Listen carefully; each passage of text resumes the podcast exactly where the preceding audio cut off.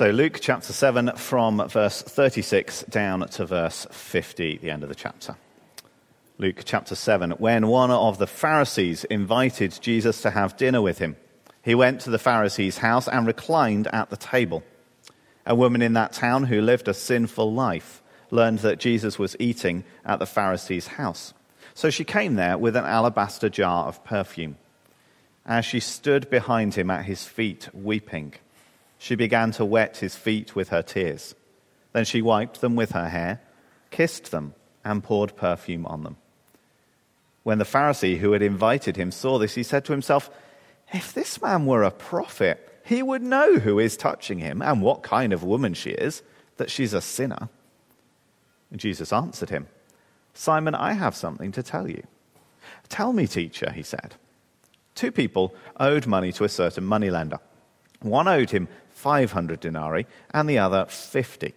Neither of them had the money to pay him back, so he forgave the debts of both. Now, which of them will love him more? Simon replied, I suppose the one who had the bigger debt forgiven. You have judged correctly, Jesus said. Then he turned towards the woman and said to Simon, Do you see this woman? I came into your house. You did not give me any water for my feet but she wet my feet with her tears and wiped them with her hair. You did not give me a kiss, but this woman from the time I entered has not stopped kissing my feet. You did not put oil on my head, but she has poured perfume on my feet. Therefore I tell you, her many sins have been forgiven, as her great love has shown. But whoever has been forgiven little loves little. Then Jesus said to her, Your sins are forgiven. The other guests began to say among themselves, Who is this who even forgives sins? Jesus said to the woman, Your faith has saved you. Go in peace. Good morning. It is uh, a delight to be here with all of you again and uh, to hear uh, live music. Uh, it's been uh, well over a year since we've, uh, my, myself and my family have, have heard that. And uh, oh, what a blessing. Thank you all for, for leading us this morning. Uh, it's great to be here uh, with you. If you have your Bible, I encourage you to open it back up to Luke chapter 7. Uh, we'll examine the verses that Benj read for us just a few minutes ago. And before we do that, let's take another moment and look to the Lord and pray together. Father, thank you that your love for us is bigger than a burger. It's bigger than a mouse or an elephant or a house or even the oceans cannot contain your love for us. Lord, as we come to your word this morning, we pray that you would remind us once again of your great love for us that love that you have demonstrated in Christ Jesus. Father, we pray for those that might be here this morning, those that are watching online, that think they've earned your love because they are so good. Lord, would you pierce us with the truth of your gospel that we can't be good enough to earn your love. Lord, for those that might be here or watching that think that there is no way that you could love someone like me. Lord, would you remind us or maybe teach us for the first time that you do? And would you help us to uh, see maybe those things in us? Maybe both of those might be true even at the same time. For Lord, our lives are complicated and oftentimes messy. Lord, you know us better than we know ourselves, and so we come to you and we ask that your word might come to us and penetrate deep into our souls, that we might be changed and transformed more and more into the image of your beloved Son. And we offer our prayer to you in his name. Amen. Uh, a few weeks ago, a friend of mine texted me and said, Hey, uh, would you be up for going on a quote, longish run with me? And I began to think about that. I try to run a, a, little bit just to get out of the house and to clear my head some. But I don't run far. And so I told him, no, I don't think I'm going to be able to go on a longish run with you in the next, it was, I think it's coming up next weekend or the week after. And, and he, I can't, you know, I've really, I've not been running that much. My knee has started bothering me. I'm just, I'm getting old, I guess. And he goes, okay, no problem. And then later on in the text conversation, he used the words to describe this longish run as ultra marathon. now, I have no idea how long an ultra marathon is. I do know how, lo- how far a marathon is. It's 26 miles. And I know that the word ultra means a lot more. And so he was asking me to be a part of this a lot more longer than, well, that's good English, isn't it? Wow. Good job, America. He's asking me to go on a lot farther run than 26 miles with him. And, and in one sense, I was actually really flattered that he would think that, you know, I could do that. It turns out I had lunch with him last week. It turns out it's 36 miles that he's doing. Uh, good on you. Like, there's no way. but I was running yesterday morning, and I was at I was at the first mile, and I was going downhill with the wind at my back. And you know what thought occurred to me?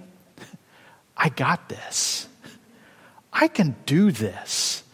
You know, I could, I think I could. And then I turned the corner and kind of went around and saw this thing in front of me called a hill and went, there's no way. there's just no way that, that I could possibly do that. I'm not in shape. I can't do it. We come to our passage this morning. We come into contact with two people that Jesus comes in contact with. And one of those that Jesus comes in contact with thinks he's in shape. He thinks he's got his life all together. And another person that he comes in contact with is someone who is very much out of shape, that there is no way. That when Jesus says, Come, follow me, when Jesus invites us here this morning, or those of you that are watching, there's lots of cameras. Uh, is it this? Watching online, that he says, Come, follow me. We can have one of two responses, perhaps. I got this. Of course. Jesus wants me on his team because I'm pretty good, right? Or there's no way. There is no way that Jesus wants me on his team. He must have the wrong person. He must be inviting the wrong person because I'm not in shape. And what we're going to find this morning is that the person who misses Jesus is the one who thinks they've got it all together. And the one who is moved to tears is the one who knows that their life is broken and a mess. And we're going to see the scandalous beauty of the gospel of Jesus. So we're going to look at Simon, we're going to look at a sinner, and we're going to look at a Savior this morning together. First, Simon, we're introduced to him in verse 36. Now, one of the Pharisees invited Jesus to have dinner with him. The Pharisees were a group of religious leaders at the time of Jesus. They were the ones who not just kept all of the rules, they kept all of the rules around the rules. And here's what I mean by that. So I noticed when I was driving into Darville, is that how you pronounce it? Darville. Um, I was driving into Darville from that way, and there's a sign that says, Welcome to Darville. Slow down. And then above it, there is a light that flashes at some people I'm not saying that it was me, but it might have been me that said 20. Because the speed limit when you come into town is 20. And for good reason. There's people walking and all that, and it makes sense. Well, if you were a Pharisee, and we had a bunch of Pharisees here in this community, the speed limit of 20 is not good enough for them. So what they did is they said, actually, the, the law says it's 20, but we don't even want you to get close to that. And so the real speed limit is 15.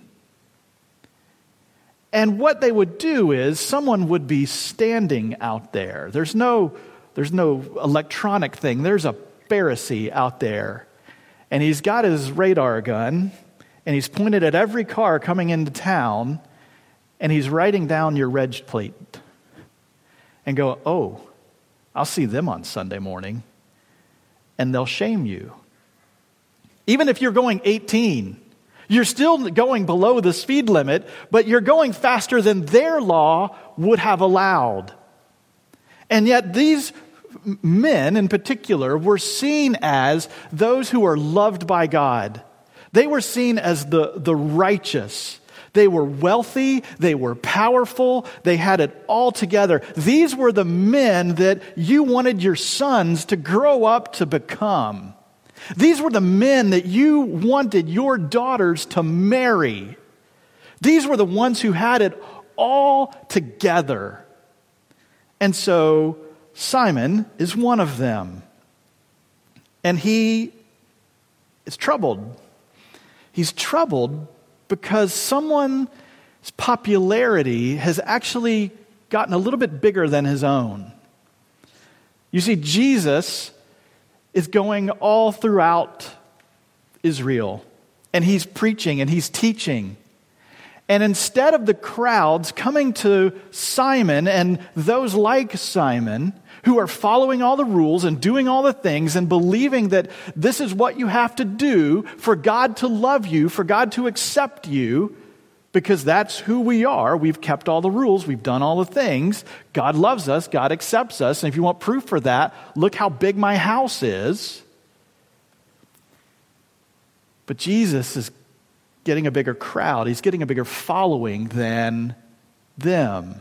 And so, what do you do?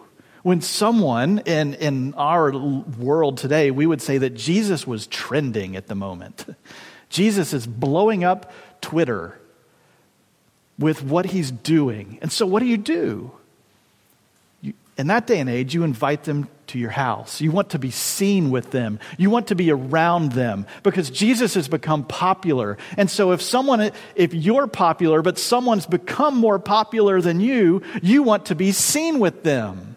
And so that's what Simon does. We do that with famous people. If you've ever seen somebody who's famous, or ever been, I, I was on an airplane one time with uh, a semi famous person. It might not be here. He, he had a show on the Food Network. Um, I think there's the Food Network here. We've watched it a few times. His name's Duff Goldman, and he's the ace of cakes. He makes these incredible pieces of art that are edible. So much so that you like feel really bad for cutting into them. And so I, am on the plane and I have no idea where I was going. And I, he's got this really distinctive laugh. And I hear this laugh from behind me and I go, that's Duff.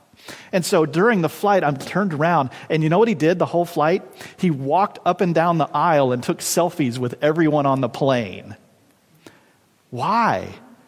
Because everyone saw that the ace of cakes was on the plane and you wanted to just even get a snapshot with him. And that's what Simon is doing with Jesus. It's not because he loves Jesus. It's not because Jesus offers him salvation, because he doesn't think that he does. He just wants to be seen with Jesus. And so he invites him to dinner a dinner was the second most intimate thing you could do in the ancient world, in Jesus' time. It's the most intimate thing you could do outside of marriage, is to invite someone over to your house for dinner. It was a sign of respect. It was a sign of friendship. It was a sign of love. And yet, what we see Simon do is disrespect Jesus at every point because it was customary when you arrived at the dinner party for the host to greet you and to come up and greet you with a kiss. And after that, they would take a drop of olive oil and put it on your head. And I have no idea why that they did that. You can ask Benj later as after I get in the car, he'll have the answer for. I have no idea. It was just the custom. That's what they did. And then they offered water to wash your feet because you traveled through the road that was dirty, dusty, covered with use your imagination as the animals run wild and go about the streets. And so we see that Simon doesn't do any of those things. It's almost as though in your mind's eye you can see Simon over in the corner, and he's got a few of his Pharisee buddies that are standing around, and they're, they're watching as Jesus comes in. They're kind of pointing and going, Is that the guy? Yeah, that's him. Look at him. Everybody's around him, everybody loves him. What's going on with him? Simon has this thought as the dinner party unfolds, and we'll look at this woman in a couple of minutes. He has this thought as he's watching this woman weep at Jesus' feet. We see deeper into his thought process in verse 39 of who he thinks Jesus is. And he says, if this man were a prophet, he doubts in his own mind and his own experience tells him that an, a, a prophet could not do what this man is doing or shouldn't do what this man is doing. If this man really were, if he really was Jesus, he wouldn't be around that person if he knew who was touching him and what kind of woman she is. Simon doubts Jesus, and then he begins to see who this woman is, and he begins to define her by what she has done in her life, by what choices she has made, by the sin of her life. Like that is what defines us, is what we have done. Because in Simon's mind, that is what defines us. What we do or what we don't do defines who we are. And yet, that's not true when Jesus enters into the picture. Simon was self righteous standing on his own works and his own merit. And yet, before we pass by Simon too quickly, let's notice a couple of things. One, you and I are probably more like Simon than we dare admit. We're probably more like Simon than we would dare to admit because we often run to being self righteous. How do we do that? What are some diagnostic questions for our own self righteous hearts? Just a few, not exhaustive lists by any stretch of the imagination, but do we view others as sinners? When we look at other people, do we say, look at what they have done? Do we define ourselves by what we have done, by what, what we've done this week, how good a week we've had? Did we open up God's Word every day this week? Did we pray a certain amount of hours this week? Did our quiet times just really just, they were amazing this week. And then when we come in here or when we walk down the street or when we go to the shops, we go, ah, uh, you know what? I bet my quiet time was longer than that person or that person. I bet I prayed more. I'm glad I don't struggle with the things that they struggle with. Perhaps that's true of us do we define others by their sinful actions? Do we avoid others or look down on others. Maybe we don't say it out loud, but we think to ourselves, I'm better than them. Or what reception would we give to Jesus? What reception would we give to him? Would we stand over in the corner and say, Welcome, welcome to my party? It's right and it's good that you're here because we're kind of on the same level. I was at the, the mall in the U.S. when we lived there a few years ago. And uh, the mall's a big indoor shopping area. And I'm walking through, and you, you couldn't help but see them. It's not every day that you see a man that's about six feet tall wearing a full length dress with high heels and a big purse like the famous people wear that they carry their dogs in kind of purse and this gigantic hat like women wear to the races.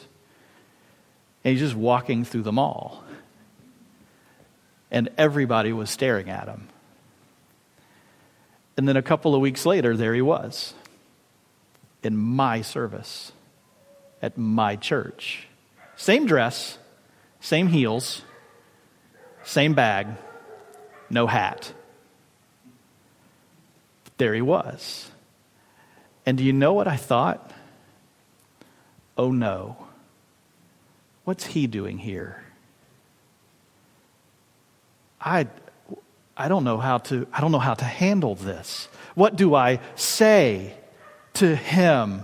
What do I what do I need to change in my sermon? Am I going to what a thousand things go through my mind and if I'm honest with you, I will tell you that I thought to myself, he doesn't belong here.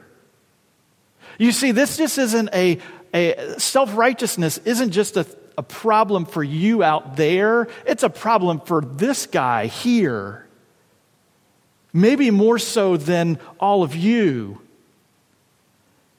That I get the opportunity and the blessing to get up and to preach God's word and to study it and to pray and to be paid for that. How amazing is that? And yet, I think that is what makes me righteous when it doesn't. I'm just as far away at times from Jesus as Simon was because I think I'm standing on my own righteousness. The friend that brought that gentleman to our our church that, that, that week, he called me up later in the week. I think it was Tuesday morning. He called me up and said, Hey, I just want to thank you for your sermon and for preaching the gospel. You see, I've been, I've been witnessing to my friend. We've known each other since high school, and he's had a pretty rough life. And I've been sharing Jesus with him for the last few months, and I want you to know something he's beginning to ask questions. He's beginning to get it. He's beginning to understand that Jesus came and died on the cross for people who struggle and whose struggles are just like his. And I said, Thanks. Hung up the phone and wept at my own self righteousness that I wasn't willing to pray for him, but my friend was willing to lay down his life to share the gospel with someone that everyone stares at when they walk down the street. That's who this woman was. This woman that comes into this house. She is simply called in this passage a sinful woman who lived in that town. We don't know anything really other about her than that. Most theologians throughout the, the years have uh, assumed that she was a prostitute. And so she was probably known in town. She was the one who you told your daughters as you walked down the street, don't become like her. She was the one you grabbed your sons and moved them off to the side and you said, You see her? Stay away. She's dangerous. She was looked at. She was abused. She was used. Life was rough. And life, when it was rough, it kicked her when she was down. It might seem weird that she was coming into this house where there was a, this dinner party. So let's take a, a moment and kind of think about what a, a dinner party in Jesus' time was like, uh, because it actually was fairly normal for her to be there. So, what would happen? You, you see, if you go back up to verse 36, he's at the, Jesus is at the Pharisee's house, and they, it's called reclined at the table. So, when you went in, it was kind of an open air courtyard that you would go into, and they were large houses because if you were rich, you threw a dinner party, which we assume that Simon is. And you would go in if you were invited, and there was a table that was just a little bit off the floor, and you would go and you would lay down on your left side, and you would put your feet behind you, and then you would eat with your right hand. And these would go on for several hours.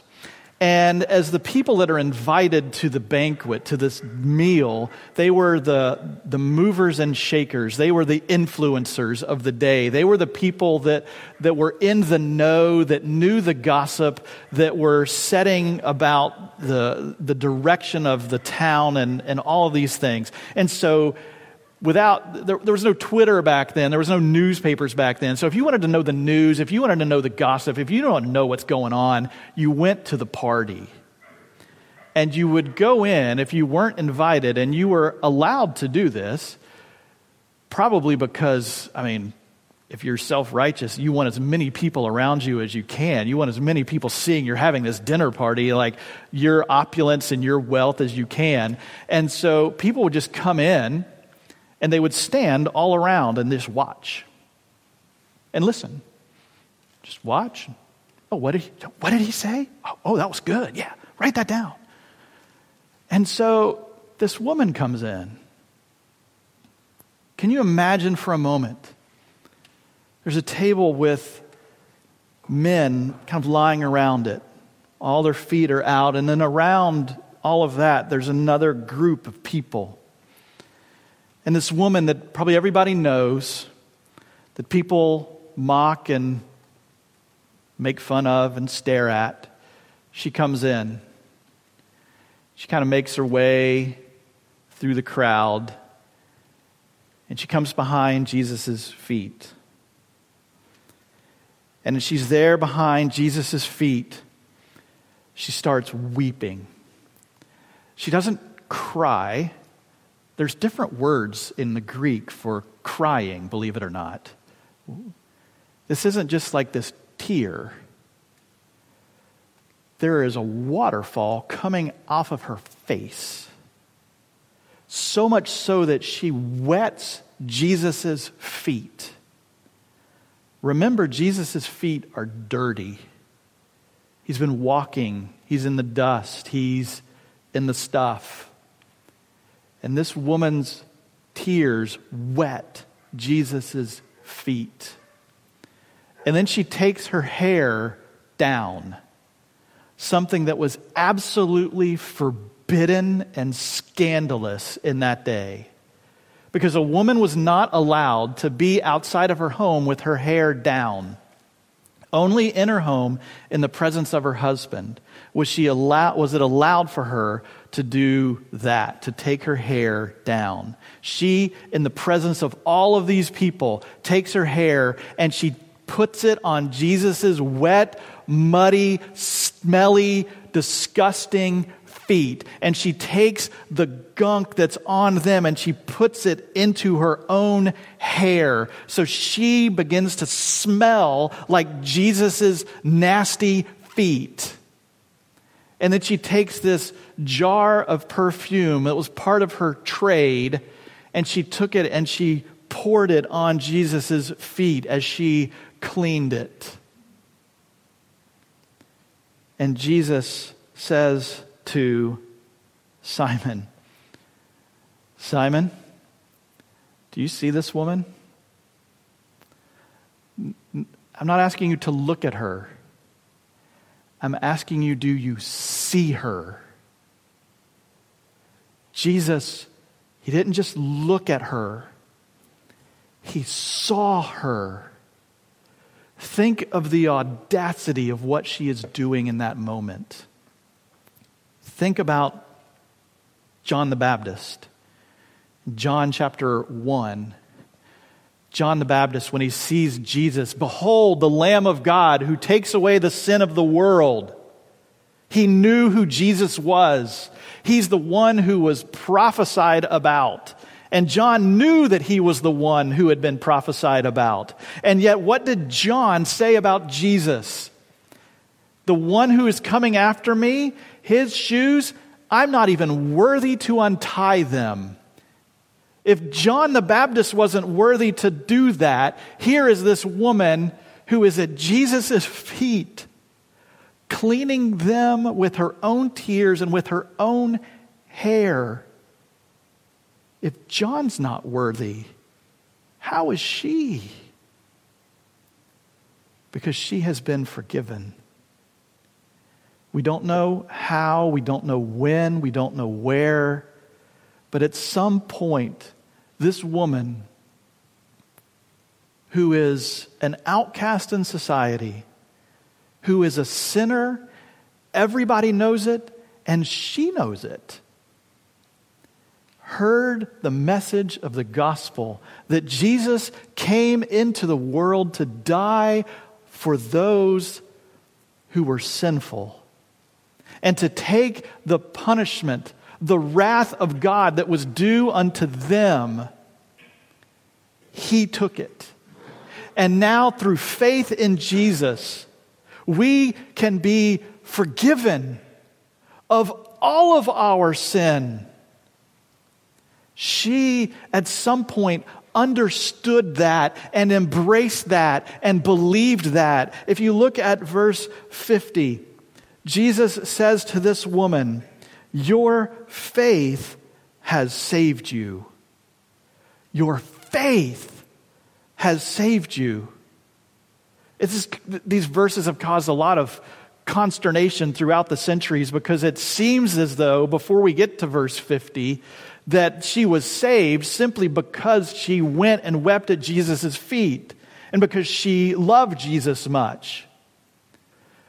And if verse 50 wasn't there, we could, I could see where you could get that.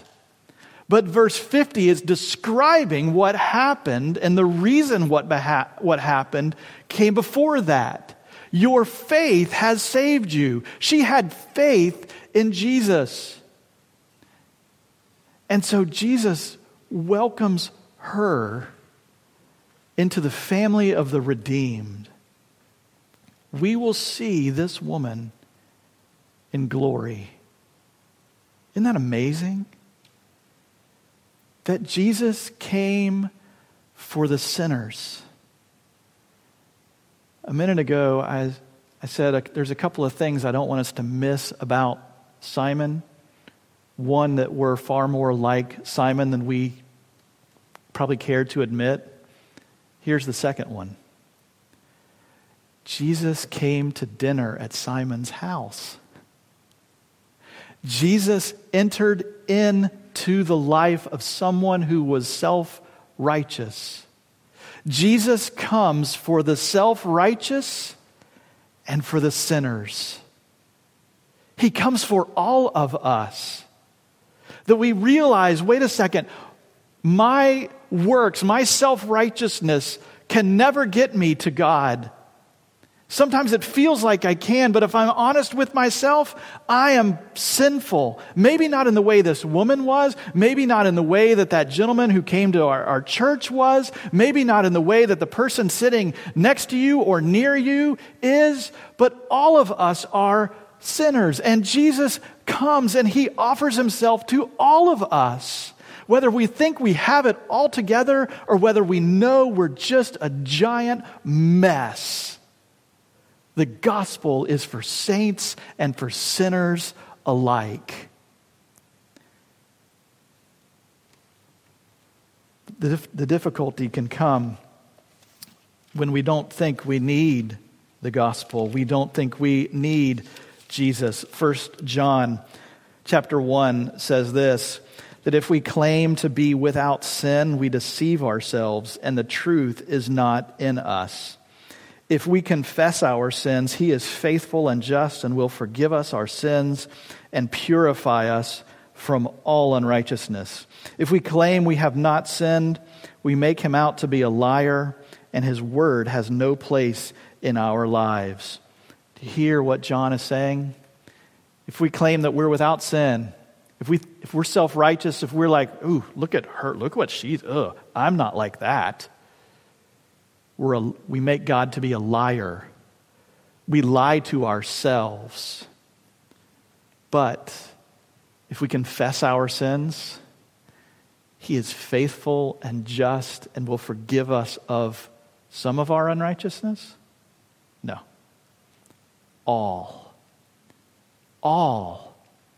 Every last drop of our unrighteousness, past, present, and the things that you haven't even thought about, or the things that you don't even realize that you're doing because of the deceptiveness of sin, Jesus has forgiven all of them. If we have faith in Him, if we believe that Jesus died on the cross for our sin, Jesus, the Savior, He tells us short parable to Simon when he says, Simon, you, do you see this woman? Do you, do, you, do you see her? Because you're looking at her and you're judging her. But actually, let, let me point out your own heart. It's two people. They both owe money. One owes about a year and a half's worth of wages. Just, I have no idea how much a year's worth of wages might be on average here, but let's just pretend 40,000 pounds.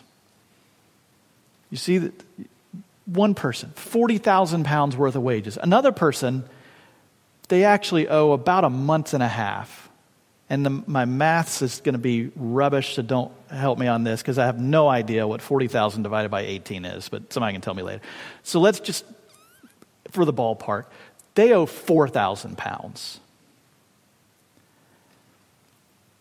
Both of them have their debt canceled. Who do you think loved more?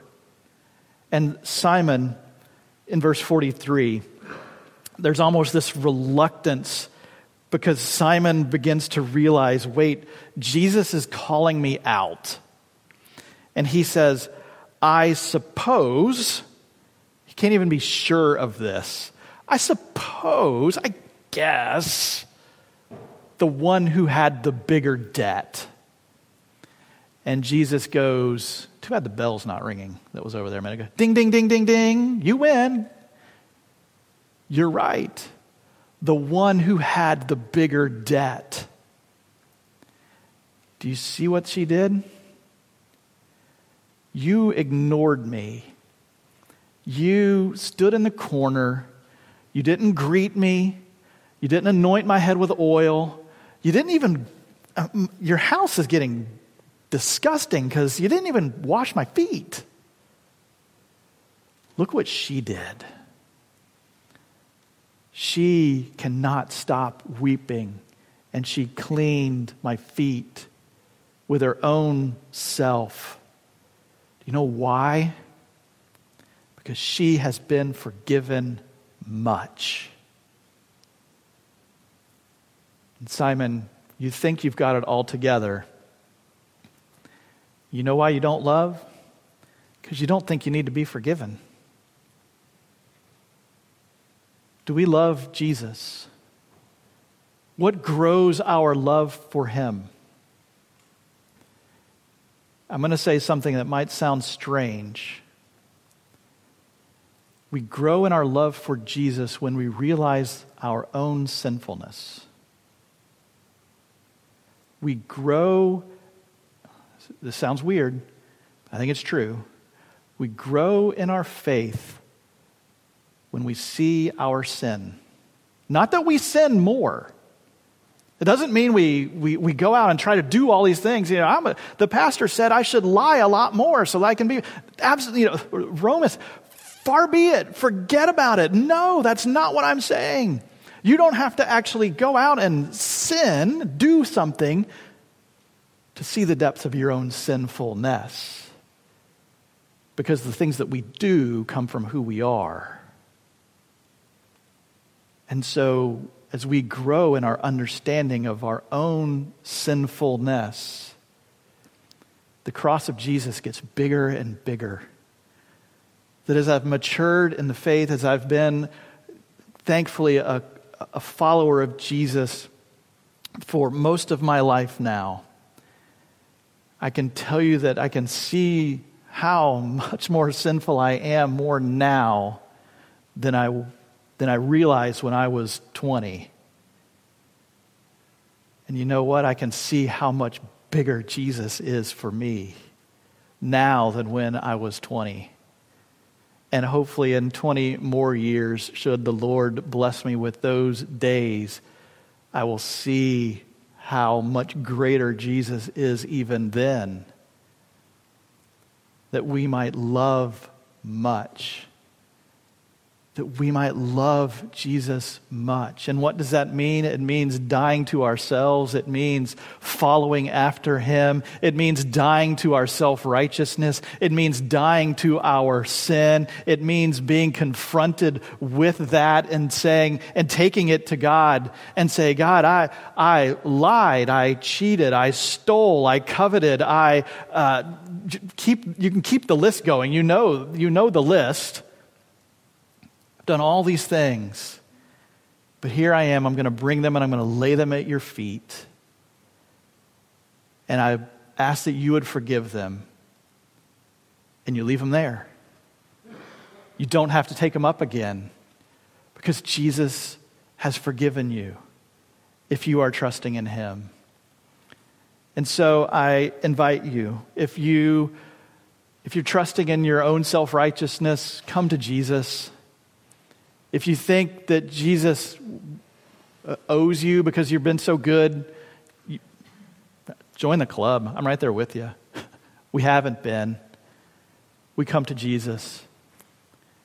If you're going, I don't even know why I'm here today, I don't really fit. I'm watching online, and this is, I, am watching online because I, if people were in the building knew that I was watching, I would be so embarrassed because of the things that I've done, the things that I've said, the life that I've led. The offer of Jesus is for you too. Come, all of us, and find hope and forgiveness. The last thing, this will be very brief. Verse 50 Your faith has saved you. Go in peace. Go in peace. The word that Jesus uses there is not the, the word shalom. Shalom is this, well, I won't get into it for time's sake, but it's a deep inner peace. The word that Jesus uses here for peace is the word for the fact that the war is over. The war is over. You know, what war? The war between this woman and God. The war, the separation between her and God the Father. Jesus says, Your sins are forgiven. The war's over. There's peace. If you want to have peace in your life, this, this woman's life, it probably didn't get a whole lot easier when she left. She was still stared at, she was still known, she still had all the, what we would call all that baggage. She had a rough life. But what joy she must have had in knowing that she was at peace with God, that her sins were forgiven. Let me pray for us. Father, we long for that peace with you. Help us, we pray. Be with us. Lord, I pray for the saints and the sinners that are here, that are watching online, I pray that you would draw all of us to your glorious feet, to your throne where we find forgiveness. Lord, may we not miss the fact of who you are and what you have done. Lord, thank you for the scandalous nature of the gospel of grace that saves people like me and like my friends that are here today. Lord, we give you our praise and we give you our thanks. Grow us in our love for you as we see the depth of our own sin and see that the gospel of Jesus covers even that. Lord, would you create in all of us a sense of love for you, of awe for you, a renewed sense of following after you with our whole heart, soul, mind, and strength, that we might walk as you walk, and that you might receive the praise and the glory that you alone deserve. We ask these things in Jesus' name. Amen.